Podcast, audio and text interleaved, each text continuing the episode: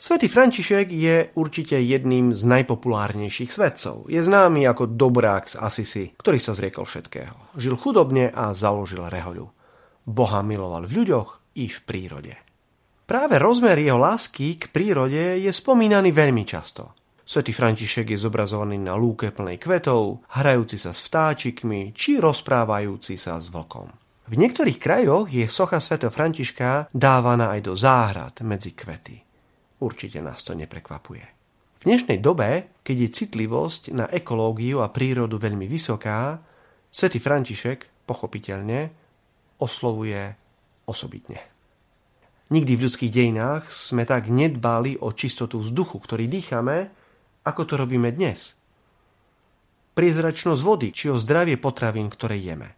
Nepochybne sa jedno o prejavy kultúry a civilizácie. Množstvo ochranárskych organizácií a združení nám stále pripomína, že sme súčasťou prírody a že ju máme chrániť. Máme dokonca aj Ministerstvo životného prostredia.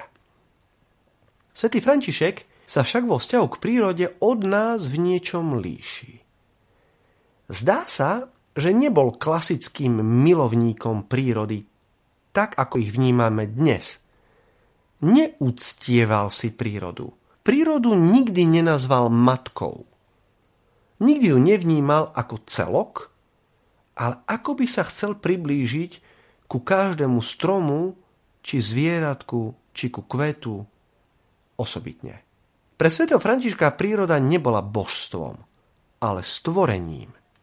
V jeho piesni o slnku či chválospeve stvoreniu nazýva slnko a mesiac bratmi – Práve tak, ako považoval za brata oslíka a lastovičku za sestru.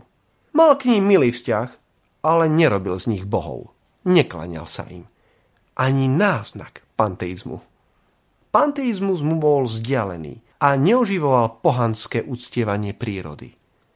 Zdá sa, že práve tento rozmer spirituality sveta Františka nám pomôže správne chápať svet okolo nás. Svet, ktorý sme dostali do prenajmu Svet, ktorý má toho istého stvoriteľa ako my.